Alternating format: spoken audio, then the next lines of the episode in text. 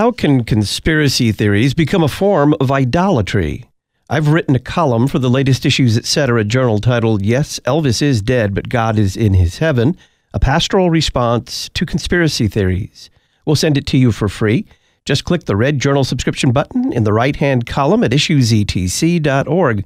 In the Wittenberg Trail feature, Julie Stiegemeyer writes about her path from Methodism to Lutheranism. The free online Issues Etc. journal, issuesetc.org.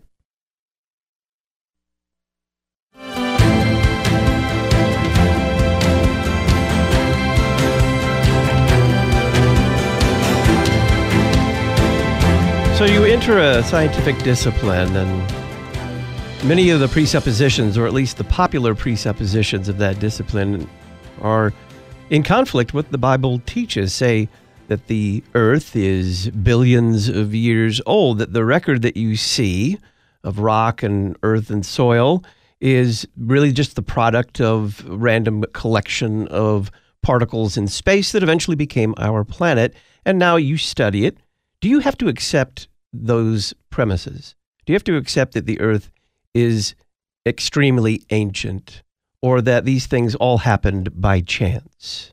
Welcome back to Issues Etc. It's time for part two of our series, The Scientific Vocation. We're going to talk about geoengineering. Dr. Jesse Yow joins us. He formerly served as department head at Lawrence Livermore National Laboratory. He has a PhD in geotechnical engineering from the University of California, Berkeley. He's a member of the board of directors for the Lutheran Church Missouri Synod and author of the books Faith and Science in a Skeptical Age and Standing Firm A Christian Response to Hostility and Persecution. Dr. Yow, welcome back. Hey, it's great to be back. I really appreciate the opportunity to uh, chat. You are a geoengineer. What in the world is that? Well, I was trained in geological engineering at Missouri School of Mines. That was my undergraduate work. And then I completed my graduate work in geotechnical engineering at the University of California, Berkeley. A lot of my peers went into very civil engineering kinds of applications. Some of them went into the energy industries, some went into the environmental professions, environmental science related work. Some some went into academia and taught. I went to work and spent most of my career at a national laboratory. And even though my training was in engineering, I was actually working in what I would best describe as applied sciences. And so I had an opportunity to work in things as widely separated as the nuclear fuel cycle, energy technologies, um, environmental technologies, environmental protection, and cleanup. It was actually very interesting and fun. And I, and I say that in the past tense because I retired just a few years ago. It was a really an enjoyable career. Why did you go into that profession?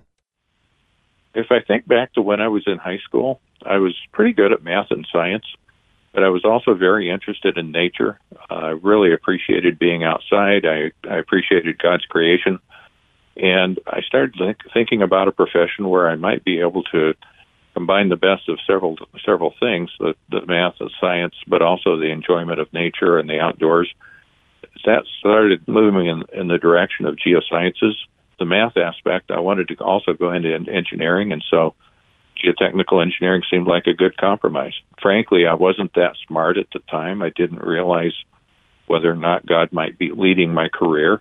As it turned out he was leading all along. I just maybe didn't see it at the time has the study of science ever caused a personal crisis in your Christian faith?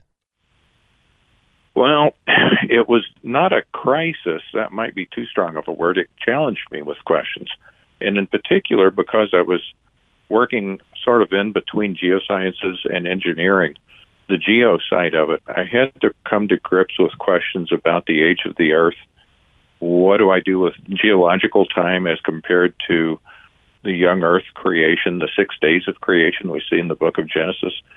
And I, I had to wrestle with that and decide, okay, what do I really believe and why?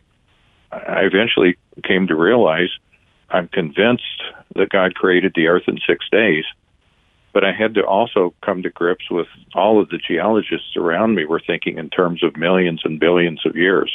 Well, okay, what do I do? And so uh, I don't think I compromised, but I'll use that word anyway. The compromise was to say, okay, there's time as presented to us in the scriptures. and I'm convinced that God created the earth. I take it at face value that He created it in six days, but I also had to reckon with these what I call geologic time, and so that's the way I handled it. I said, okay, fine.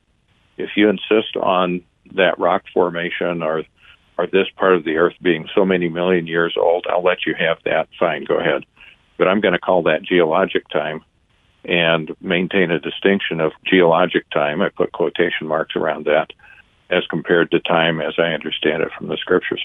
And so a certain amount of ambiguity there, but that was the way I sort of held it at arm's length, so I didn't have to worry about it too much. For me, that was a challenging kind of a thing to think through, but ultimately it became very simple. Uh, was I going to take the Bible at its face value or not? And that made the question pretty clear. So it sounds like you discovered you could do your job perfectly well without accepting the premises of either evolution or an ancient Earth. Exactly. There were questions I couldn't answer, but I'm okay with that. Early on, I found a book. It was actually published by InterVarsity Press. It was entitled Mapping the Origins Debate. And there's a professor who wrote the book. He essentially racked up, that's my word for it, six different models for creation, how everything began. And he was very helpful in presenting okay, here are the questions here's the evidence, you decide, figure it out.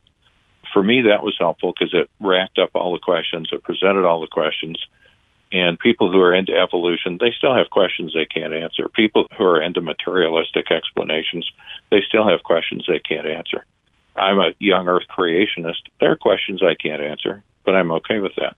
And this guy who prepared this book, he was very helpful in laying out the different scenarios. And he was brutally honest in pointing out regardless of which direction you go in your beliefs, you still have questions. That's okay. So for me, it's worked very well. Do you ever feel pressure from your non Christian colleagues? Well, sometimes, but it comes in different forms. In some cases, it's a question of we talk about whether or not there's absolute truth, and that starts to get ironic because we're all involved in research, even if applied research. And if you're involved in applied research, in a sense, you're in a quest for truth. And so for somebody, a, a good friend of mine said, I'm not sure I believe in absolute truth. And I turned around and said, Richard, how can you say that? What's your career all about? What are you researching? And uh, and we had a really interesting discussion. On another level, it's like I guess I wouldn't call it pressure as much as I would say the pressure of indifference.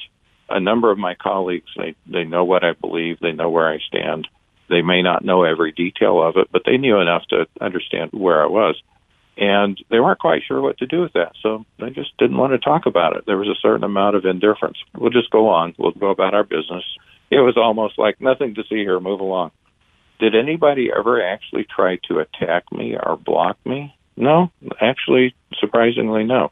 At least where I was, it was a very good work environment, and I didn't run into that kind of hostility or pressure.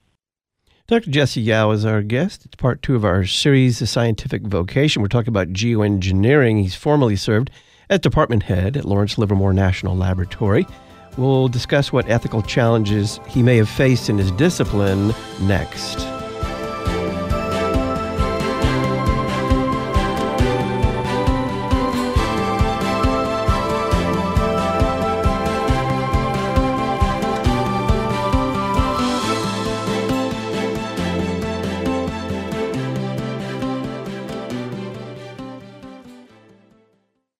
The Christian religion is not like a buffet line, a modern smorgasbord of beliefs offering a wide range of tempting choices. Rather, it is the good deposit handed down to us in the scriptures through the history of the church that we might believe and confess who Jesus Christ is. To learn more about pick and choose religion, pick up your copy of the November issue of the Lutheran Witness. To subscribe, visit cph.org/witness or learn more at our website witness.lcms.org. The Lutheran Witness, helping you interpret the world from a Lutheran perspective. Lutheranism in the Public Square. You're listening to Issues Etc. Issues Etc. guest Dr. Ben Mayes of Concordia Theological Seminary, Fort Wayne, Indiana. Here's what Martin Luther says about the pastoral office My pastor is practicing the virtue that increases God's kingdom, fills heaven with saints, plunders hell, robs the devil, wards off death, represses sin, preserves peace and unity and plants all kinds of virtue in the people. In a word, he is making a new world.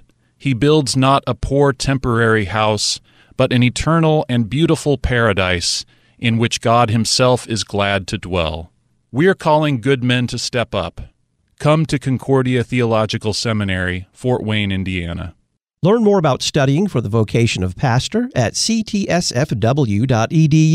or call 1 800 481 2155. Concordia Theological Seminary, Fort Wayne, Indiana.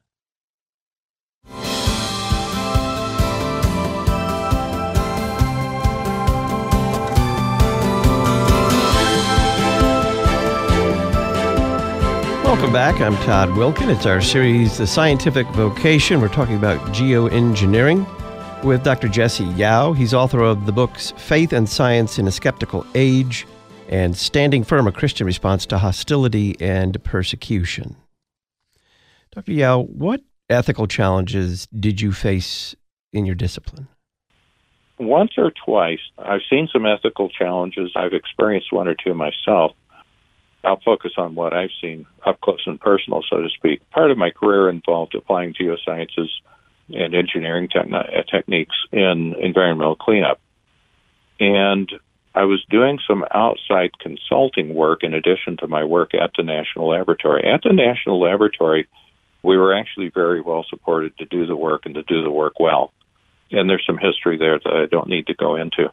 The consulting work I was actually a little bit surprised. I was working with a consulting firm. We were in another city in the central United States, and we were talking with them about some new technologies that they could use to clean up some groundwater problems. They had contaminated the groundwater, and it was eventually going to migrate it down gradient and threaten the water supplies for a city.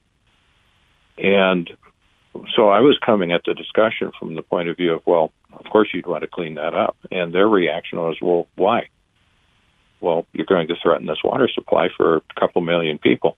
Oh, why would we worry about cleaning it up if we can just essentially treat the problem and eventually walk away from it before it gets to the water? Essentially, they were talking about short circuiting the whole cleanup, trying to bail out, even declare bankruptcy if they had to, to avoid coming to grips with protecting that water supply. I was really surprised at the attitude especially from a couple of points of view. One is water is an important economic resource, fresh water, clean water. It's very important for all of us. From a more fundamental point of view, from a biblical point of view, right from the start of Genesis, we're in the position of being stewards of this earth. I just can't imagine deliberately walking away and saying, eh, okay, not my problem, even though you might have been the one to create the problem. That for me was a bit of a surprise. What opportunities have you had to share your faith in the course of your career? It has come up in a couple of different ways. There's a discussion I mentioned earlier about uh, what is absolute truth? Is there absolute truth? What are we all about whenever we're doing research? Are we actually trying to expand our understanding of truth? That was an interesting discussion, and, and that kind of discussion, that kind of conversation came up more than once. But that kind of thing tends to be it's important, but it's, it may not be very personal. On a more personal level, as you interact with people in the in uh, wherever it is you're working, you feel like you're close to some people and you can open up and share with them. As it turns out, other people are open to what you have to say, but they may not ever show it until some kind of a triggering event comes up. It might be a family crisis, it might be a personal crisis, it might be world events, and it opens up doors for conversations. So my opportunity was to plant some seeds. I could talk about God's grace. More often, I could talk about God's peace. More often, I could just show mercy and refer to where it comes from. But I guess in the broad sense, each of these opportunities for conversations gave me a chance to share, if not the entire gospel, at least I could share something about God and point people in that direction it kind of reminds me of Paul's comment in First Corinthians where he said, "Somebody plants, somebody waters, somebody else causes the growth." I think it was he planted, Apollos watered, and Christ causes the growth. I can't quote the, that passage very well, but the, you get the sense of the idea. So, how would you respond to someone who says that Christianity is incompatible with science? Interestingly enough, I've run into that several times, and my answer I will say it bluntly here, but I try to say it much more diplomatically whenever I'm actually talking with somebody. The blunt answer is you really need to go look again. You really need to rethink that. Now, do I say that to people in those words? No, no, that's too harsh. Instead, what I do is try to find a diplomatic way to say, you really need to rethink that because I don't see the conflict. I see unanswered questions, but I don't see the conflict. And in fact, science gives us an opportunity to discover some of God's creation that we wouldn't necessarily otherwise even it, it would just go right past us. We'd never see it. And I can point to examples. And this leads to what I think is really positive directions, positive conversations if people are willing to stop and think about it. And let me make a sidebar comment. Whenever I use the word discussions or conversations, these aren't necessarily little sound bites you have five seconds in the hall and then it's over. These are ongoing conversations that might take place over a few minutes here, a few minutes there, over a long time. And so, whenever people talk about conflict between science and faith, I raise questions like, well, gee, Galileo, Newton, there are a lot of people who are big gun scientists over the years in the most classical sense who are men of faith. They were in it not to make money, they are in it not to make a name for themselves. They were in it because they worshiped God and they wanted to understand more of God's revelation, more of God's creation. And if I fast forward to today, if you look at discoveries, scales ranging from the universe all the way down to the to below the cell level, if you look at what's been discovered over the last five, ten, twenty years in DNA, in cellular dynamics, in how cells actually work, if you go to the other end of the spectrum and look at the universe and look at what we're discovering about the universe, look at how big it is, look at how amazing it is. From one scale to the other, these are all things that without scientific work we wouldn't have suspected any of it. And yet it reveals the handiwork of God. The more we discover, the harder it is to be honest and say, you know what, this all came about by chance. Or isn't it amazing where evolution got us? Well, those statements don't hold a lot of water it's really the more we discover, the harder it is to say any of those things with a straight face. I had a friend tell me, you know, I feel like I have to set my brain aside whenever I come into church on Sunday morning. No, I'm sorry, I don't buy it. I will be very diplomatic as I talk to somebody who has that mindset. But I think the reality of it is the more we understand about science, the more it points us to the Creator. Has your scientific training helped you in your local parish and church? I would say in a couple of different ways. I in my local congregation, I serve as an elder. I occasionally teach Bible class. I guess the way that my scientific education that has helped the most would be in terms of tuning up my thinking skills, giving me the ability to ask good questions.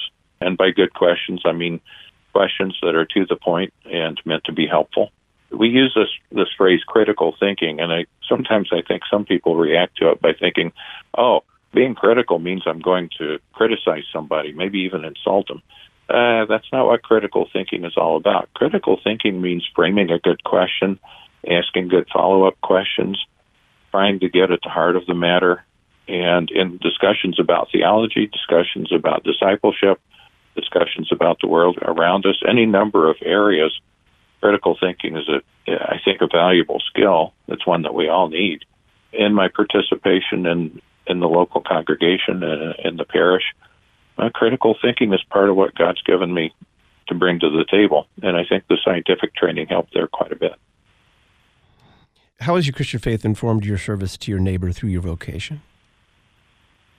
Through my vocation, probably the most most immediate example I could give would be I'm living in the western United States where water is a precious commodity.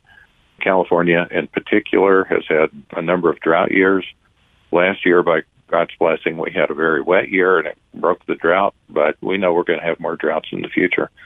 Groundwater, in particular, is a, is a valuable resource, and protecting that resource is an important thing. So, where I've been involved in a very direct way in helping my neighbor in the Livermore Valley here where I live, groundwater accounts for about seven years of the water supply if we needed to use it. So it's like water in the bank, so to speak, money in the bank. Choose your phrase. but we need to protect that. And so I've been involved in cleaning up water contamination, cleaning up groundwater contamination. There's been some discussion of adding a reverse osmosis treatment plant to our city's water treatment processes so that we could basically use contaminated water, clean it up, use it for a potable water supply. That's been discussed. It hasn't actually happened. I was able to help that discussion with some of the questions about how do we make that technology useful and how do we actually make it effective. By effective, I mean cost effective too. That's a case where I was able to bring some skills into play and helping my neighbor. This is a neighbor in the broad sense, the whole community. From a Christian perspective, what do you make of the kind of apocalyptic tone of climate change rhetoric that certainly has overlapped with your discipline? I've watched that situation develop for the last oh, 20 or 30 years, and it's a little bit discouraging. Climate changes. Okay, if you think about it, the climate now is different than it was in the what we had the little ice age back in the 1500s or 1600s. It affected crops. There were crop failures all, all across Europe. Before that, there were warm spells and cool spells in the climate. So climate changes. I, I don't have any doubts about that. What distresses me is all of the hype about people saying, well, the science is settled. Well, it's not settled. The hype about this is an existential threat, and the politicians are good about saying that. The problem I have with that is that not only is it not true, but it also distracts from what should be a good discussion about if the climate changes, how do we prepare for the next cool spell that might last decades or even centuries, or the next warm spell that might last decades or centuries. Speaking as a technical person, one of the things we ought to be doing is preparing seed banks, which I know some people are already working on that, so that we're prepared with hybridizing crops to adapt to different weather conditions, different climate conditions. All of the hype, unfortunately, takes away from that. It distracts us from from taking steps to mitigate the issues. This is one of the aspects of being in the profession for long enough. I have friends from work who are active in the climate modeling activities, both in terms of model development and in evaluating the models. And it's been interesting to watch. A lot of the hype we see, people point to science that's based on these models. The modelers, the people who develop and use the models, are pretty honest about it. I can remember whenever they realized we've assumed that volcanic eruptions don't have that big of an effect, but now that Mount Pinatubo erupted and we see how much sulfur it put into the atmosphere, we understand we missed that. We needed to add it to the models. Okay, that was interesting to watch them think through that process. Same story whenever there was a question of, well, what about cloud cover? How important is cloud cover worldwide? Well, it turns out it's pretty important. That needs to be in the models. Well, question comes up well, what about the variation in energy output from the sun? There's actually a meaningful variation from year to year and from solar cycle to solar cycle, which means on an 11 year cycle, in how much energy is coming out of the sun and how much energy the earth is receiving from the sun. And at one point, I've had people tell me, well, you know, that's really not a big deal. But then as time went on, they realized, well, actually, it is a big deal. And the models can't be as good as we would like them to be unless we factor that in. That's one aspect that, as far as I know, has not been factored in well enough yet, partly because we don't have really good models to predict how the sun behaves. The point of all this, there's a lot of uncertainty that isn't really talked about whenever people say the science is settled. At the same time, it's a serious enough thing that I think it's worth studying but it needs honest study. It needs honest research. And to the extent that this might be possible, the politics need to be pulled out of it. I don't think that's going to happen in my lifetime, though. I have to laugh. Finally, why should a Lutheran consider your particular discipline as a vocation? I think there are several reasons. One is it's very enjoyable.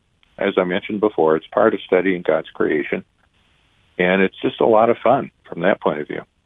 Second, and this is not a prioritized list, the second is it is a good way for us to serve our neighbors, and that would be in the relatively immediate community sense whenever it comes to things like groundwater, energy supplies, the quality of the environment, environmental stewardship, and I use that phrase in a biblical sense, not in a commercial sense. In an even broader sense, we have an opportunity to work in areas like energy technologies, nuclear energy and nuclear waste disposal, protecting civilization from contamination. In another sense, I just think it's a way to glorify God with our investment of time and energy in a career. And one more thing that's sort of off the wall, maybe, but somebody in this profession has an opportunity to be salt and light, and I use that in the Matthew Gospel sense, where Jesus said, We are salt and light. Somebody in this profession has an opportunity to be salt or to be light in parts of the economy, parts of commerce, where you might not ordinarily find Lutherans or people of faith functioning. That's even more so whenever you think about countries where Christians aren't necessarily welcome to come as missionaries, but they might be able to work there as professionals in this or other fields and in effect become part-time self-supporting missionaries because they are able to get in because of their technical skills. So it opens doors that might not otherwise be open. Dr. Jesse Yow formerly served as department head at Lawrence Livermore National Laboratory. He has a PhD in geotechnical engineering from the University of California, Berkeley. He's a member of the board of directors of the Lutheran Church Missouri Synod and author of the books Faith and Science in a Skeptical Age and Standing Firm A Christian Response to Hostility and Persecution. You can purchase these books by calling Concordia Publishing House 1 800 325 3040 or on the Talk on Demand page at issuesetc.org. Dr. Yow, thank you very much. Thank you. It was a pleasure. Pastor Larry Peters joins us next. He's author of a recent column titled A Fearless Church. We'll discuss Christian courage.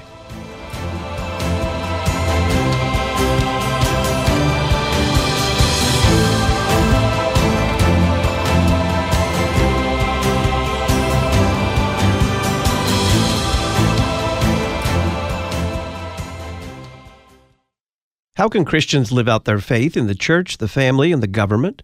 Find out in the Issues Etc. Book of the Month for November Faith That Shines in the Culture. It's written by regular guest Dr. Alfonso Espinosa. Learn more about Faith That Shines in the Culture at issuesetc.org or by calling Concordia Publishing House 1 800 325 3040. Faith That Shines in the Culture, the Issues Etc. Book of the Month for November. The Lutheran Church Missouri Synod cares deeply for those who protect our nation. Are you or a loved one currently serving? Ministry to the Armed Forces would like to help. We provide devotional literature to encourage faith. Send your mailing address to LCMS chaps at lcms.org or call us at 314 996 1337. Those in uniform are comforted with Psalm 28. The Lord is my strength and my shield. My heart trusts in Him, and He helps me education, and edification. You're listening to Issues Etc. Interest Time is a magazine that Lutheran Church Extension Fund publishes to inform and educate readers on what God's people are accomplishing through His blessings.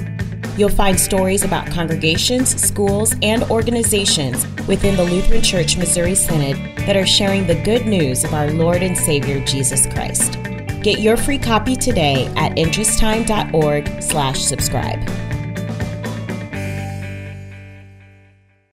Not everyone is comfortable with new technology. Dial A Podcast gives all generations of your congregation an easy way to hear your sermons or even devotionals and Bible studies. Once you've completed a simple one time setup, we take care of the rest. All your congregants have to do is dial the number from any phone to listen to your latest podcast, all at no additional cost to them. Dial a podcast. Extend the reach of your sermons. Get started at dialapodcast.com now.